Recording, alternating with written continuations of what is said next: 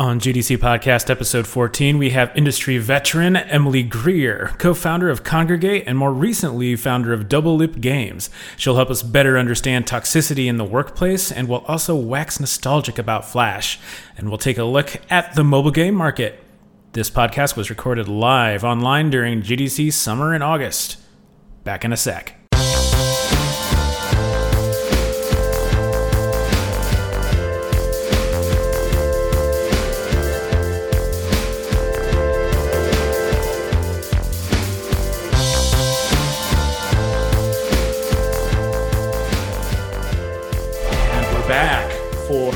Day three Day three. three of uh, GDC Podcast Live. I am your co-host, Chris Graft, editor-in-chief of Gamasutra. I'm here with Hello, co-host, uh, news editor, and associate publisher at Gamma Sutra, Alissa McAloon. Hello. Hey. So, why does it feel like you know this is a virtual event, you know, and it's the last day? Why does it feel like we were just at physical GDC uh, for five days, um, staying up until 3 a.m. and, and drinking? Yeah, like my energy level is about the same as it would be on like a final day of GDC, uh, but like my legs feel a lot better because I'm not like running up and down escalators. So notable improvement there. Yeah, yeah, my legs uh, are my, my legs are doing okay, all things considered. Uh, Missing out on my yearly workout though. So yeah, yeah, didn't, didn't I didn't get too many uh, steps in during the virtual. Uh, thanks for joining us. Uh, we have a really uh, great guest uh, that I can't wait to get on, so I'm not gonna wait. Uh, except I'm gonna make you wait because I want to do this intro. She co-founded the highly influential web-based gaming site and publisher Kongregate with her brother in 2006 and sold it to GameStop, as one does. Uh, she's a free-to-play games expert. Um, she's an International Game Developers Association board member, uh, former and current GDC speaker whose talk should be available for free, like right now on the platform. Uh, founder of the newly minted Double Loop Games, and according to her Twitter profile, is a figure skater. And according to her, just because from um, like I, I'm going to be the judge here, she's just a fun person to to hang out with. So let's welcome Emily Greer. Hey, Emily. Hello. Yes. Thanks for I joining. out with you, Chris. It was fun. Thanks so much for joining us. Really appreciate it. Um, and uh, great, great talk, by the way, which we will uh, get into. Thank you very much. Yeah. as an aside, we've now had a uh, pilot and a figure skater on the podcast, right? Do we have skydiver or was it pilot? Um, David Gardner? yeah. David Gardner flies planes, does not jump out of them, Okay, as okay. far as I know. If uh, he didn't bring them up, So interesting athletic hobbies. You'll, you're fitting right in. yes. Uh, Uh, I hope that whoever is the pilot is a better pilot than I am a figure skater. I have more love than uh, capability, but uh, which is not a good thing when you're a pilot, but is just fine when you're a figure skater. It's the heart but that you- counts. yeah. but airplanes have wings. They can kind of coast if the engine dies. Figure skater just fall on. I know what I'm you talking about. sure. fly. That's the thing that people don't appreciate. It actually hurts so much less to fall on ice than on pavement. I look at skateboarders and I'm like, how can you do it? Um, if you with a figure skater, you just like slide 10 feet and it's not that bad. It truly is not that bad. That sounds painful. Thank every thank everyone for joining us for the uh, ice skating uh, podcast. No, I feel like there's a game dev metaphor there, but I'm not gonna go down that whole rabbit hole. yeah, sliding sliding sliding on your butt on ice is not that bad. Uh, so, okay, Emily. Anyway, uh, can you tell us a little bit about uh, your storied history in, in games? How did you uh, become involved in the game industry? Uh, yeah, I came in a kind of a weird way. Uh, I think actually that's true of a lot of people, but I think mine was particularly weird. I had a 10 year career in catalogs and e commerce doing what would now be called data science and UA before, but it was called direct marketing then. And then my brother, who'd been in the game industry since he dropped out of college to work on Ultima 7, uh, had the idea to start Kongregate. And I started helping him with his business plan and thought, this is a good idea. This is going to be a lot more fun than mailing the next million catalogs to somebody. Uh, let's why don't I work in games instead of cutting down trees? And uh, volunteered as his co-founder. So that was my first entry into games, and I played games all along, but I, you know, I'm not, I don't have that core gamer identity that most people in the industry have, which is, I think, something that is unusual about me, but also I think is a has been a strength through the career. So yeah, we built, as you talked about, we built up Kongregate as the web platform. After we sold to GameStop, I ended up taking over as CEO, living out, you know, every younger sibling's fantasy of like toppling their brother, you know, off the off the throne. And uh, then we built a mobile publishing business and, and and published things like Adventure Capitalist and Animation Throwdown. And then, you know, after 13 years, I'd been in the game industry and I'd done platform and I'd done publishing, but I'd never actually made games. And I really wanted to make games. So I ended up leaving Kongregate last year, take, took a little time off, and then founded a co-founded a studio with my friend Shelby uh, called Double Loop Games, making games for mobile. Very awesome. I mean, like con- Kongregate, like hugely, hu- hugely influential. Like, of course. Um, so we can we can get back to that um, in, in, a little bit, but since we don't have unlimited time with you, I want to talk about your. Uh, we want to talk about your session that you gave about workplace trust and team building and re- really anti-harassment steps hmm. that that you can take. Can you tell us a little bit about the talk for those who weren't able to attend? Yeah, you know, we've over the last few years, there's been kind of wave after wave, maybe about every six months, of stories coming out from different companies and really all over the industry of different Me Too stories and different harassment stories. And I, you know, it's I every time one of those came out, I was feeling, I would feel really depressed and sort of hopeless. And then I started thinking about, um, you know, all the things that we did at Kongregate to make things better and to make employees feel safe and make it a place where we could stop harassment. And I was like, actually, that's probably useful advice for everybody. So I wanted to put together a talk that really gives a bigger picture of the problem of abuse and harassment you know why it happens why it's really damaging to the company more than people realize. And um, just really practical pragmatic things you can do just to make the everyday experience of your employees better but also to prevent abuse and harassment. So uh, that was sort of the genesis of this talk and um, yeah was good. And it also draws on some of my own experiences uh, in the game industry um, with uh, with harassment. That's the crazy mm-hmm. thing is even though I've only ever been a founder in my own company, I still actually had you know multiple cases of um, uh, you know gender and sexual harassment that I've experienced. So that combination of being both a leader and you know survivor of it, I think is a kind of a gave me a great lens to talk about it. And I and I know the people who watch it really appreciate you know you coming forward about those those things because those are uh, those incidents that happen because I know that's you know difficult to talk about, uh, but it it does make people feel uh, not alone. You know, so we all appreciate that. Well, I know with uh, you said that you built this based on, or your talk was kind of built around your own experiences and kind of things that you've come to realize from your own time in the industry. Um, why do you, I guess, why, why, why do you think that like other companies have maybe not been able to come to the same realizations on their own? Is there just missing conversations, or just the company buildup, or what's the common factor there? You know, when you're when you're running a company there is so much day to day just to survive and to build and deal with immediate crises it's it's hard to take that step back and really think about how the system is working more broadly while i did come a lot of it from my own experiences and things that um, that we done at Kongregate a lot of that was reacting to my own experience. And again, the fact that I had experienced it, I think made it easier for me as a leader to intuit what would make, what kind of steps would make it um, uh, better for employees. There's also a lot that I talk about that really doesn't have to do with abuse management. It's just good practices from team building. Um, I talk about Google and their research on psychological safety and how it makes more effective teams. The Games Outcomes Project, which you you guys at Gamasutra had a great series of blog posts and was a GDC talk. They've also looked at it. So some of these things are people are already figuring out. They're just not necessarily connecting it to the abuse and harassment. The mm-hmm. other thing is, is that I did rely a lot on research.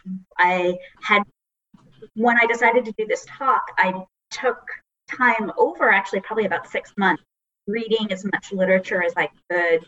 Um, I got my professor mother to download all sorts of academic uh, articles for me off of JSTOR. I didn't link to any of them because they're not freely available, but uh, they were helpful for me in terms of understanding it more broadly. And in particular, there was a US um, EEOC, the Equal Employment Opportunity Commission, did a, a, a, study in 2016, which is just a wealth of knowledge and information. And I linked to that on Twitter um, and from the talk. And that, that was a real, really big, big help uh, to sort of get my sort of brain around it.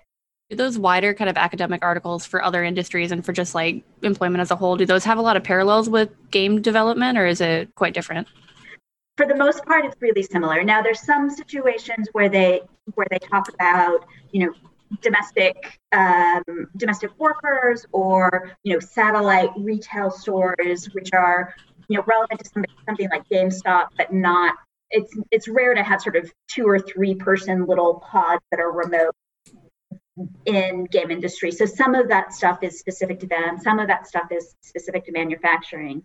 But because the the core of the problem comes back to humans' desire for power and desire to push people down to raise themselves up. That's just incredibly universal. Mm-hmm. And so it doesn't you know, it doesn't matter whether you're looking at, you know, high fashion or movies or games or a retail store, a lot of the same themes keep coming out. Mm-hmm the way that you talked about the power dynamic was really interesting to me. Um, we, uh, you, you say that we have uh, some misconceptions of what drives harassment. Can you explain that?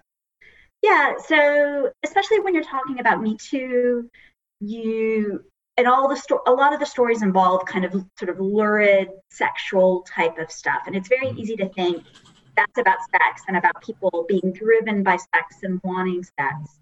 Because, you know, again, that's a universal thing that, that we feel.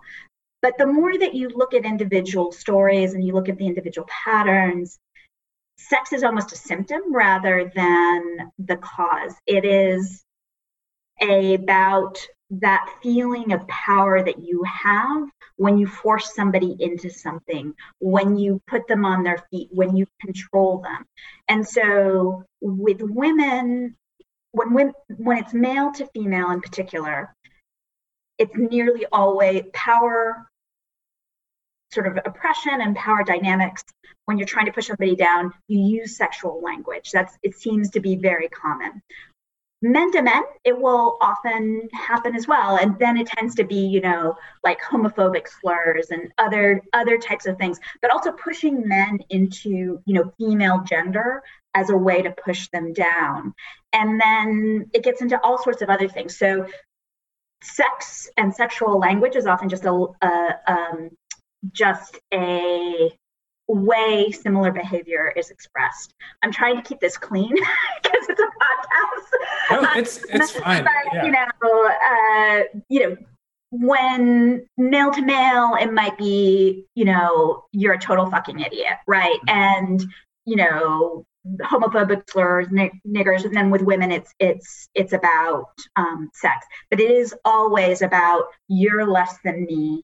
I'm making myself bigger in relation. So I also want to ask about uh, this whole theory of one bad apple, which you you talked about, uh, and you know people say, "Oh, it's we, the bad apples are gone now." You see it happening in companies now. There's a, a little tiny bit of a culling of like people who've been caught, uh, but what's your what are your thoughts on the one bad apple idea?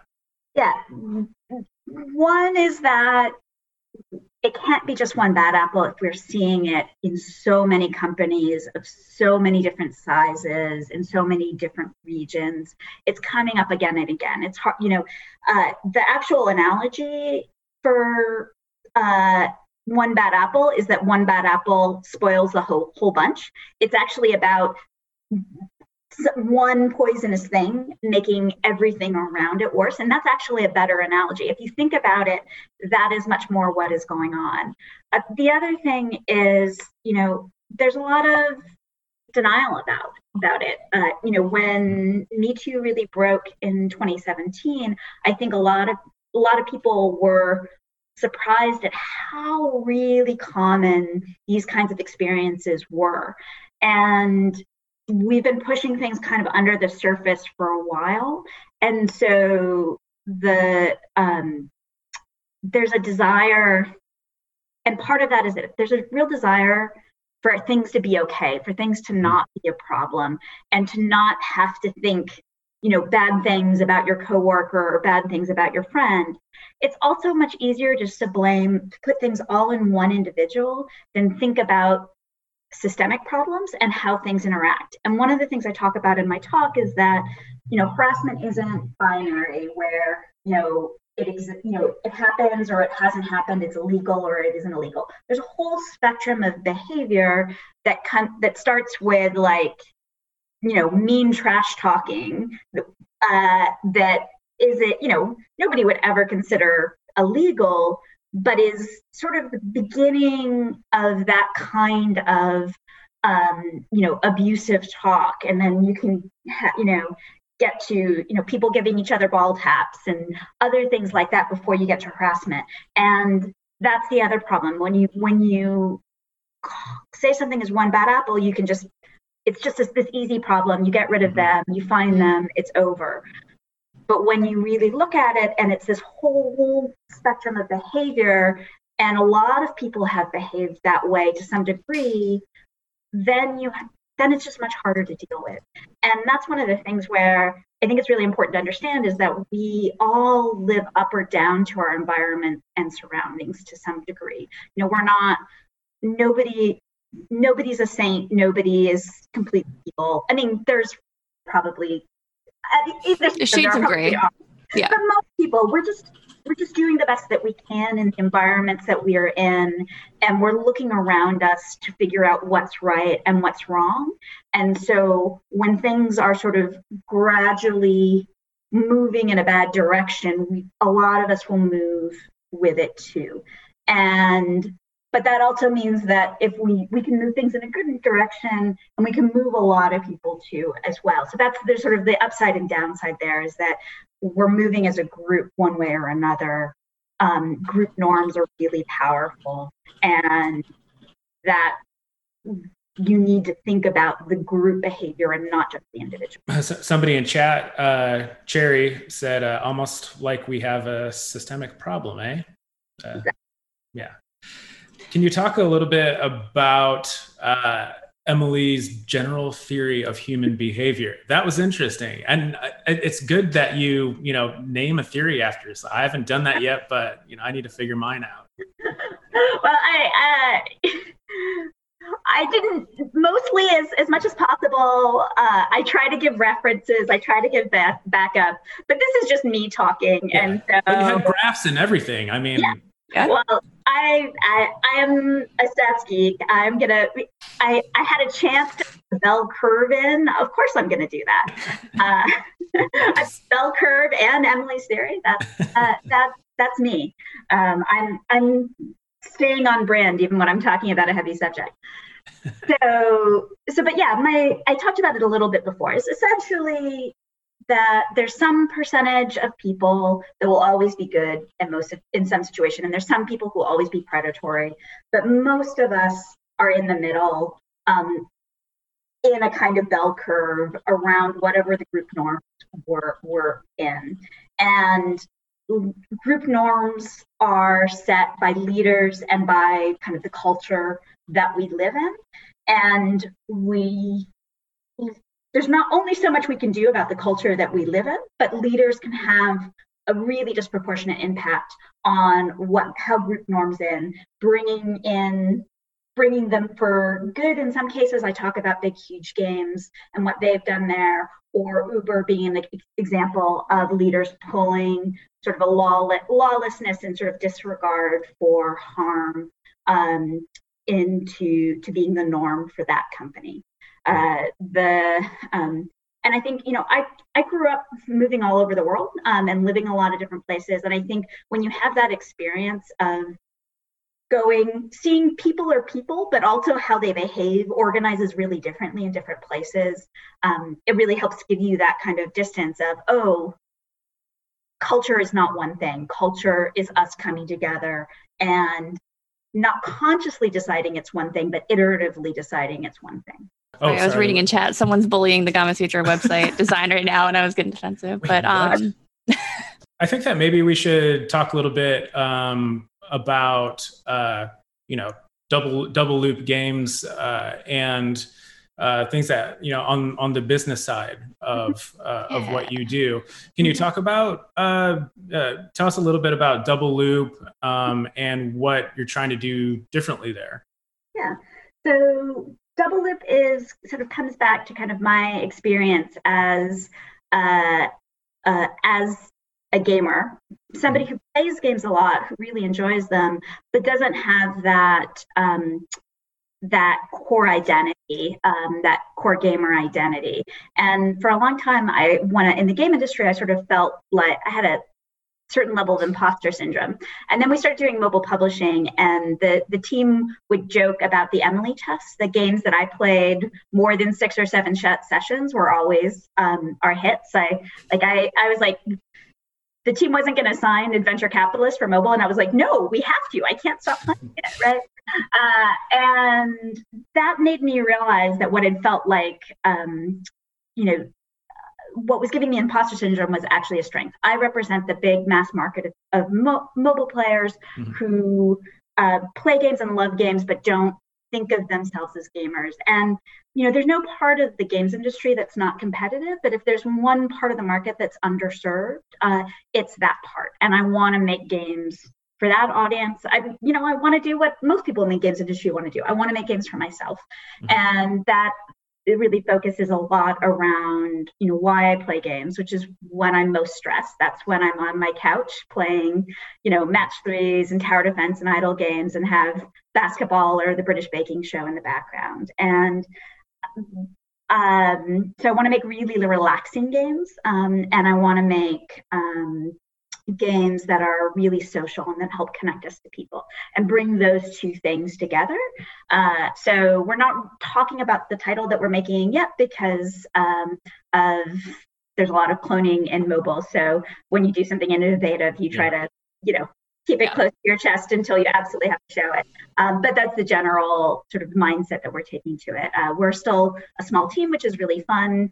Kongregate was like 120 people towards the end and it's lovely to be back to you know the number of people you can fit around a table and, and really talk to. We're about eight people right now.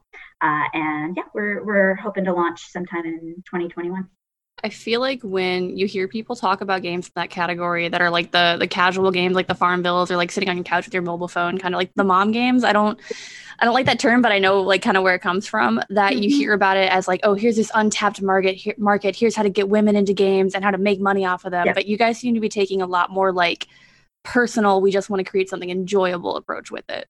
Yeah, you know, I think the best games are always made with real emotion and real respect and understanding for the audience. And I want to take advantage of the fact that I am that sort of mom gamer in the games industry. It's you don't there's not a lot of us in the games industry for mm-hmm. lots of reasons. And and I really think that we um, and Shelby is also my co-founder is also a mom.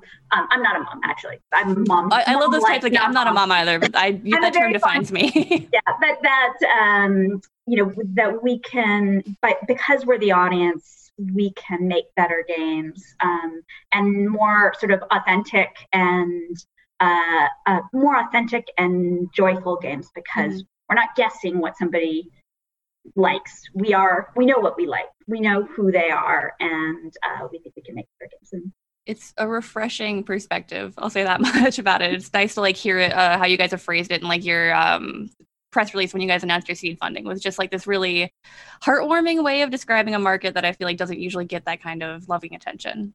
Yeah, That's I don't I, I don't want to call anybody out because there's lots of amazing games out there that I've played a lot of, but I also but I but it but I um I, it's something that I struggled with in the industry is feeling like the kind of player that I am and that that kind of audience is less respected. Mm-hmm. And I think it's equally it's a it's a great audience. yeah.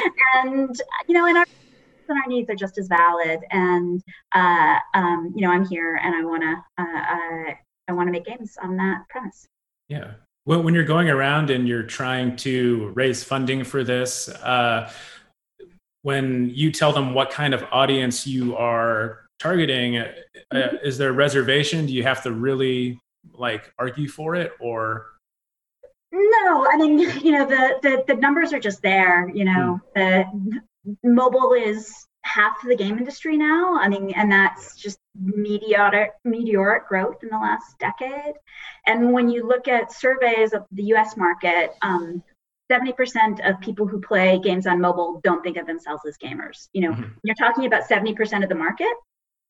It's you know it's hard to de- deny it. Um, and I also think that one of the changes that I've seen since we we raised money for Kongregate um, in 2006 is that there is more appreciation of that the audience game audience is broader than it what originally was thought to be, and that um, uh, diverse founders and diverse voices um, can help fill that gap. Um, it was, uh, I didn't really believe in sexism uh, until we raised money for Kongregate. Uh, and it's actually been really lovely um, going through the double loop process to just to feel a big reversal on that. Now, you know, it helps that, I, you know, I'm a repeat founder. VC's always like that. But I, but I think that there was an attitude shift even independent of that. And I have a lot of female friends who are starting studios now and able to raise money in publishing. Um, there's a, you know, there, there's just a whole wave of us that I think um, will be helping to change the industry going forward. What what parallels do you see right now uh, versus 2006 when you uh, founded Kongregate?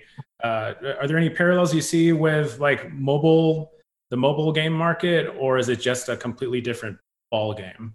I, you know, it's really it's such a different ball game. And you know, in 2006, we were all still on on feature phones, right? Like mm-hmm. I was playing Bejeweled yeah. on you know my little Nokia, Snake. and and the the the mobile games market was controlled by the carriers and Jamdat. You know, EA had just bought Jamdat, wow, and yeah. mobile was really just like not even a gleam in the eye of of or barely a gleam in the eye in terms of like uh, you know could being half of the industry and the other thing is that free to play was not was nascent it was really growing in china and korea but it hadn't come to the west yet and so the amount of change that's happened in the industry in 14 years is kind of astounding. Um, and it's uh, but it's been it's been a fun ride. And it's also been one where you know every year it's about it's been about expanding the game industry and expanding the audience and getting bigger.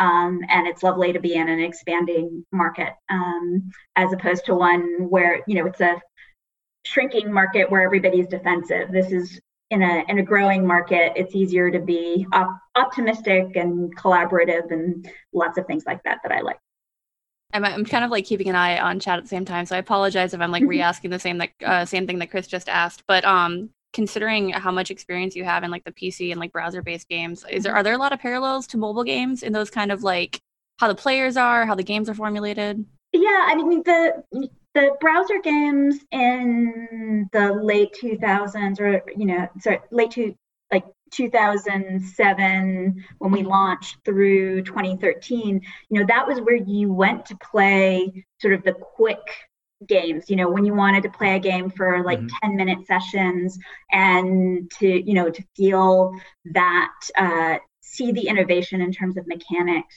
uh, and it was it was sort of the most accessible path compared to consoles or you know doing a big heavy download when you're your your internet sucked browser games was the accessible format and now mobile is the most accessible format, so that's where you see the biggest audience. But you know, browser games aren't dead; they're the most accessible format of PC.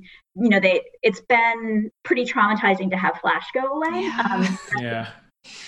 But uh, you know, HTML5 and a lot of other technologies have really developed, and you can make um, you know quite good games um, for browser now. And as long as the as kids are allowed to uh, do their schoolwork on computers when uh, but not allowed to play on on phones or consoles, uh, browser games will never die. Yeah. Yeah, cool I think math my, games. my circle in uh, high school definitely got like all of the good like Kongregate, Kongregate level sites blocked because of just the sheer volume of time we spent on it there. So one of one of the secrets of Kongregate is I think we we because we didn't have name our name and our title, we were less likely to get blocked by school administrators than other sites. So we were kind of like the stealth game site you could play. Mm-hmm. Generations appreciate that. we yeah. stumbled into it. Olivia Schweers and Chad uh, agrees. I grew up playing browser games. I didn't have a console for a while and no handhelds, so they were my gaming experiences. Some really innovative Flash games uh, that I remember playing that just had like that really good influence on you. But yeah, I, it's actually kind of heartening that Flash games were such the you know disrespected backwater back when you know Kongregate was at the heyday. It's like, oh, Flash games, they're not real games. But now um, with Flash Dying, there's been so much appreciation of how mm-hmm. much innovation there was and how much it was really like the birth of indie um, indies. Mm-hmm. And when you look both at mobile and at uh, PC indie, you can there's so many threads of you know uh, big hits that came out of Flash, like um, you know uh, Meat Boy being an example, or mm-hmm. you know Angry Birds is essentially you know uh, a reskin of uh, Crush the Castle. Like there's just there's so much. Flash games gave so much to the rest of the industry, um, mm-hmm. and it, I feel like it's getting a little bit more appreciated now that it's almost dead because you know, that's. Sorry, I know someone just mentioned Elf Bowling in chat, and I just went all the way back. Oh yeah. it's nice to see like the preservation efforts that have like people have stepped up to archive these games, and that's really important. And it's just it's that same like heartwarming feeling you were just talking about that people do care about these still. It's just yeah, absolutely. Yeah. Yeah. And uh, and uh, so, what, what's your take on overall on the? Uh, we, we've got like a couple minutes here. Uh, what, what's your take on the mobile game market right now? Because there is a lot of reach, obviously, uh, but that also means you know there's a lot. It's inundated. It's very crowded. How do you deal with that as a, a startup? Um, I, I I'm gonna raise quite a bit of money. Is the is, is okay, one. Nice. So it's it's, it's uh, you have to break through the noise, but there's a lot of opportunity there. Like you are seeing uh, new hits break out every year um, and get up into the top 10 and top 20. And if you look at it, you know, because the market is so big, a lot of games are not necessarily famous, but are able to break through to a significant level and you know really sustain a studio and grow but you know you have to you know you have to make a great game that resonates emotionally, which is always hard, and you have to figure out the marketing side. Um, and both of those are important. Um, it, has been used to get a lot more out of featuring. Um, that was one of the things that was sort of uh, that's been very hard to watch in the last few years is how much the value of featuring has decreased. So you can't just build a business off of that. You have to figure out marketing. Now, I've spent my whole career in marketing, right? Like I did that that was what I did for 10 years before I even got into games. So it, it, it, you know, it's sort of comfortable and familiar territory, but it's it's challenging, um, and it requires both you know infrastructure and capital that makes it hard for you know a you know small indie to you know to um, to break out um, in a big way. Uh, but you know that's the story, unfortunately, of you know most of the the game industry, you know, consoles and other things where you know consolidation towards bigger players. Uh, we were in some ways, I think we were kind of spoiled for a while with how much diversity we could could sustain, um, but that's not how markets work. They tend to to crush that. Um, but it is really great to still see um, you know how much diversity and how much interesting stuff goes on in the, especially the PC world, um, and you know both on Steam and places like Itch. There's you know there's a lot of um, there's a lot of good small games. I think a lot of games doing well on Switch. So there's still a market there. Um, mobile though is definitely pretty dominated by um, big players. Well, I think that you're going to do great. Got a pretty good track record, and you're pretty good with a bell curve. So I think that uh, yeah, we want to be on the we want to be on the good side of that, and then also we want that hockey stick curve. That's actually that's the kind of curve I want to I want to draw for the business. Well, we're, we're going to have you back just to talk about different graphs and, and things like that. So, but only in the audio format. You'll have to describe them verbally. yeah, the graphs with the Kris Graft. Uh, so, well, thank you so much for joining us. Um, uh, just a reminder uh, this uh, Emily's talk is free on this platform. So if you're listening to this right now live, you can go to it. Uh, just uh, look, look, for Emily's talk from Thursday. Uh, it's also going to be um, i mean it's, it's, free for anyone to like register and and watch it too. Emily's talk which was which was called respect practical tips to prevent abuse and build team trust if you want keywords to look for. Yeah um, and that talk uh, ever since i learned the uh, the name of it respect like that the song has been stuck in my head ever since. So effective marketing. You are a marketer. So, uh, and also there is a write up on gamasutra.com, uh, and uh, it's kind of uh, touches on a few points, but it also includes a link to Emily's full presentation deck along with notes. So please, uh, you know, take advantage of that. Show that to your coworkers. Um, you know that that's and that's what it's there for. Uh, I really had to squeeze to get it into 45 minutes. So there's stuff in the notes that I that I had to cut out and not say. So there's mm-hmm. it's good to watch the talk, but it's also good to read the notes and see see what things I had to cut. Yeah, absolutely. So thanks again, Emily. Really appreciate it. Thank you so Thank much. Thank you. I really appreciate the opportunity.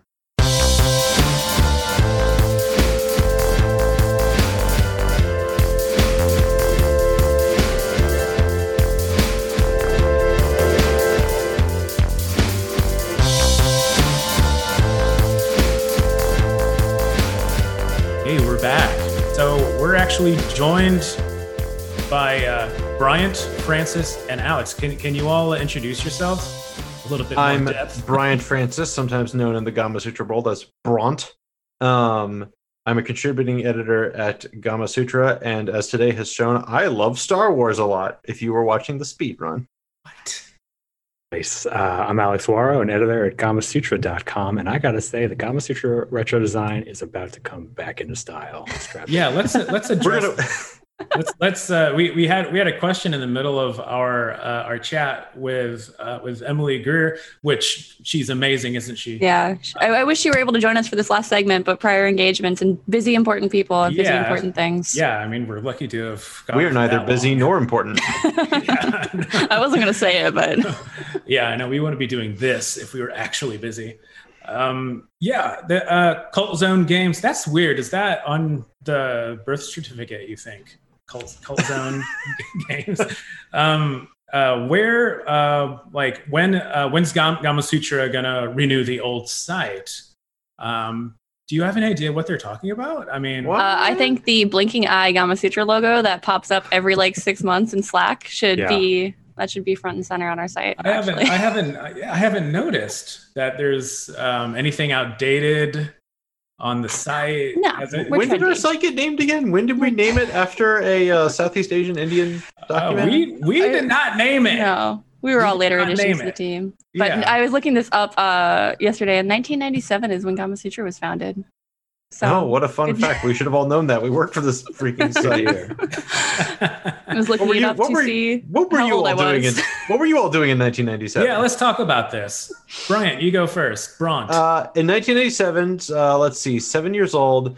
Um, I may not have even seen Star Wars yet because I think I, my mom may have made me wait until I was eight. So I would have definitely been playing with uh, Batman figures. I would have been in about second grade, which means I moved to Laytonsville, Maryland by that point and I was getting bullied a lot in school. That's what I'm pretty sure of.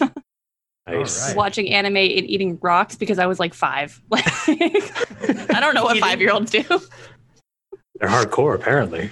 Damn. Wait, Alex, Uh, okay, what were you doing? Uh, you know, I was just I was just working a job, just punching a clock like any average. I must have been 11, 12, I don't know. No, I was ready to um, write content. That's right. I was just writing content from the day I came out of the. Uh, isn't that the year of the Symphony of the Night came out? I feel like '97. That's probably what I was doing. That's probably just spending my whole summer eating Final Fantasy VII and Symphony of the Night. Speaking of timely things, uh, favorite talks so far. What have you guys covered? What do you like? What's going good at the show? Uh, I'll I'm gonna I know Emily Greer we already she she brought up a lot of points in her talks, but I have to make it um put that as one of my favorite talks I covered. Um she said something here in the podcast that she said specifically in the talk, which is uh um uh harassment is sometimes about sex, but it's always about power. And when she said that, and I'm just sitting there, you know, that clacky clacky, and I wrote it, and I swear to God, like mentally, my brain like shot backwards across the room into the wall from like linking things um only because like if i can get a little personal here um uh i've lived that over and over again. I have been um uh because it happens to men in the workplace too and these aren't mostly game companies because i've worked in other places but um i have been sexually harassed while i've been work. I've been yelled at and screamed at at different jobs. I've had people like i've had different kinds of like threats thrown made at me in different contexts and it's so weird because you spend a lot of time going like, holy, whoa, that was rough. And like you take a day, like you cool off, you're back at work for something or another. Um, and uh, um, and the the line like it's not about it's sometimes about sex, it's always about power. And her story in the talk, which if you go watch, is about the um the random game exec who was uh inappropriately hitting on her at dinner.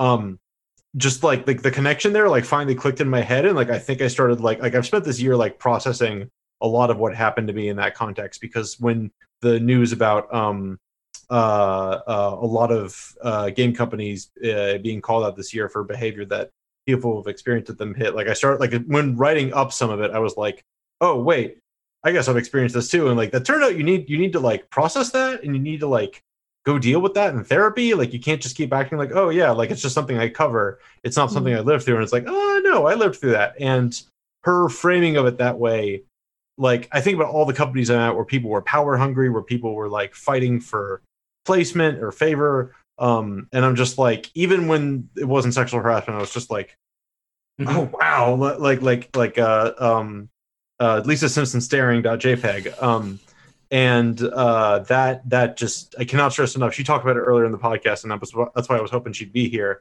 Um to mention it to her that like, whoa, like that hit me like a truck. But um you know, she's not here, so I can just share with you, you know, some deep dramatic secrets. And uh, I'll throw it to Alex. Alex, no pressure. about. What's your favorite talk? uh, men are garbage. That's my favorite talk. wow, Uh, so woke. yeah. Um, no, that's that's rough, buddy. I uh, I'm sorry to hear that. Uh, it's bad times. I uh, yeah, I agree. Emily's talk was fantastic. Uh, I have not watched it yet. Uh, I was watching some other talks today, including a really good talk on Hard Space Shipbreaker, uh, which is just a Love that game. sharp right turn. Yeah. I Uh, No, actually I would have mentioned that talk if I because I love the game. the But name yeah. of that game just like twists my brain. Are brain you going to spoil the end of a game right now that just recently came out? what end? I can't beat it. I'm too busy carving spaceships. I can tell you why there's no end because I just watched the talk all about how that team had to uh, pivot multiple times, including at one point moving from what was maybe going to be a more narrative heavy and shorter game into like a longer and more broad, like uh, systemic game. And uh, I don't know, people should go watch that talk on the platform because it's packed. It is really packed with a lot of uh, key learnings.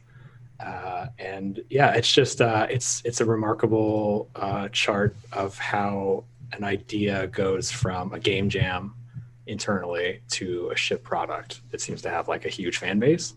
Uh, and I think it's really cool. It's really neat. It's uh, it's nice to see studios thriving. You know, like um, the folks there at Blackbird.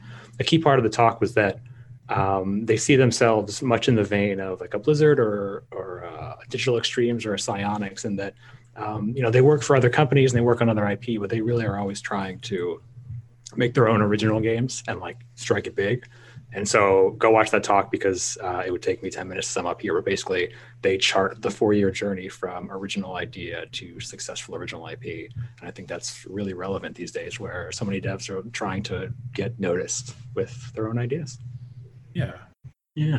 Can I talk about mine real quick? The one that Yeah. I was No. like, I uh, I covered uh, um, uh, Karen Stevens uh, from EA Sports, Oh, yeah. who is the lead accessibility uh, accessibility lead, uh, it, um, and uh, the the the point that she kept uh, driving home was that um, legibility is like she said if you get anything out of this talk uh, font like legibility you know fix that. And that's my own that's that's my that's me like like showing my own privilege there because like i've got good you know I've got good sight. But we're here but i do remember in 2006 when the hd consoles were hitting uh dead rising like nobody nobody could read the text in Right. dead rising 1 on uh, on xbox 360 and here we are um in 2020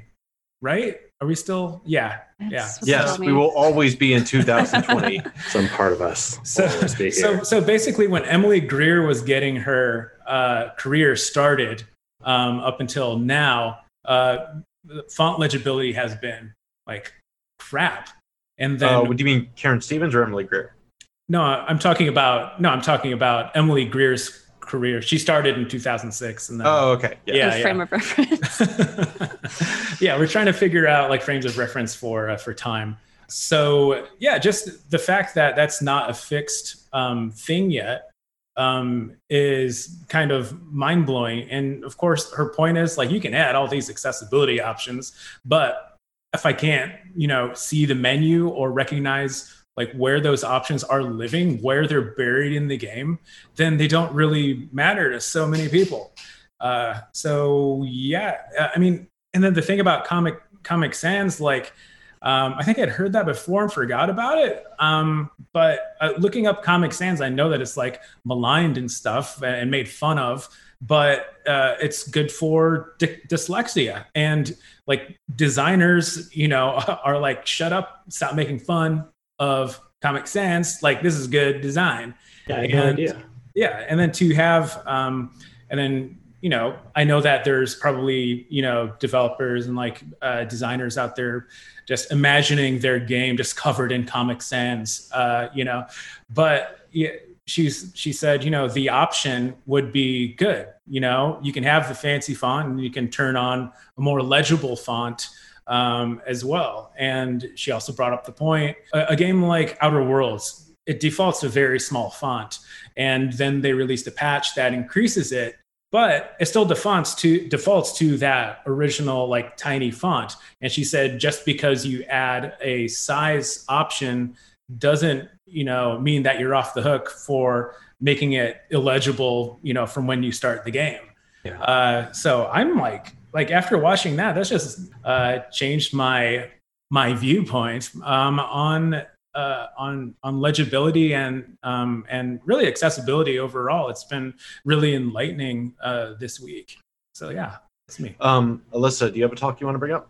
Yeah, uh, but I also just want to comment. Uh, this is not a question, more of a comment. Um, but it's I love talks like that because they re- uh, recontextualize uh, accessibility. It's people have this very like, oh, it's colorblind settings, but no, it's this wider range, th- wider range Mhm. thing that affects like people who think that they might might not need accessibility features, but no, they they benefit from them too. All right, that's done. Uh, so now I will say my piece while we have two minutes left on the clock. Mhm. Um, I covered a talk uh, by uh, Private Division's Kari Toyama about um, she set up a QA studio um, and it was talking about how to set that up from scratch to kind of give your your dev team the best chance and get like a really create a really productive environment. And I think my working title for when I was writing the article is uh, breaking QA or people too, because a lot of her talk just comes down to treating developers like human That's beings and building community. yeah, it's a it's a really great talk um, that focuses on her five pillars, six pillars that I can't find because I didn't organize my notes: uh, culture, diversity, relationships, advocacy, and trust. And there's a lot of advice that um, is focused on setting up a QA studio to make them feel included in the process. Because you hear, hear horror stories of like, oh, they're kept in the basement with no lights and they're not allowed to make eye contact with the programmers. Uh, and that doesn't foster a great working relationship for people whose jobs actually overlap quite a bit. God, and that's so that's so frustrating with like, especially when you think about what Emily said. You read stories about how like how Activision used to be or other companies. Yeah. Like, and if you uh, start at the beginning of her talk too, uh, she talked a lot about how uh, Emily was talking about her own experiences with sexism, even as like a high up in games companies, and uh, Kari was talking about a lot of her experiences, and it's just like you're sitting there, like, kind of like, no, I can see this happening, but that that really sucks, and those bad, negative, and often sexist experiences kind of informed her philosophy for setting up the studio. And I think there's a lot of really great advice in that talk that applies not only to QA, but just to like studio culture in general. So please check that out. Uh, it was a really great conversation. Yeah, sounds like it. And and all these um these, these like we wrote them up um on gamasutra.com. gamasutra.com. A uh, website with a name. Yeah. So let's uh, let's wrap it up. Um, thank you so much, everybody, especially people who showed up here in chat. Uh, feel like you know, um, some of you have shown up um, every time, and we really appreciate that. This is a first time thing for us doing a live show, uh, and hopefully we do it again. Uh, see some of you on Twitter and, and all that. So uh, I think that that's it. Uh, we're going to sign off on the very first uh, GDC summer, GDC podcast live. So thanks, everybody. Thanks. Have a good rest of your GDC. Yeah,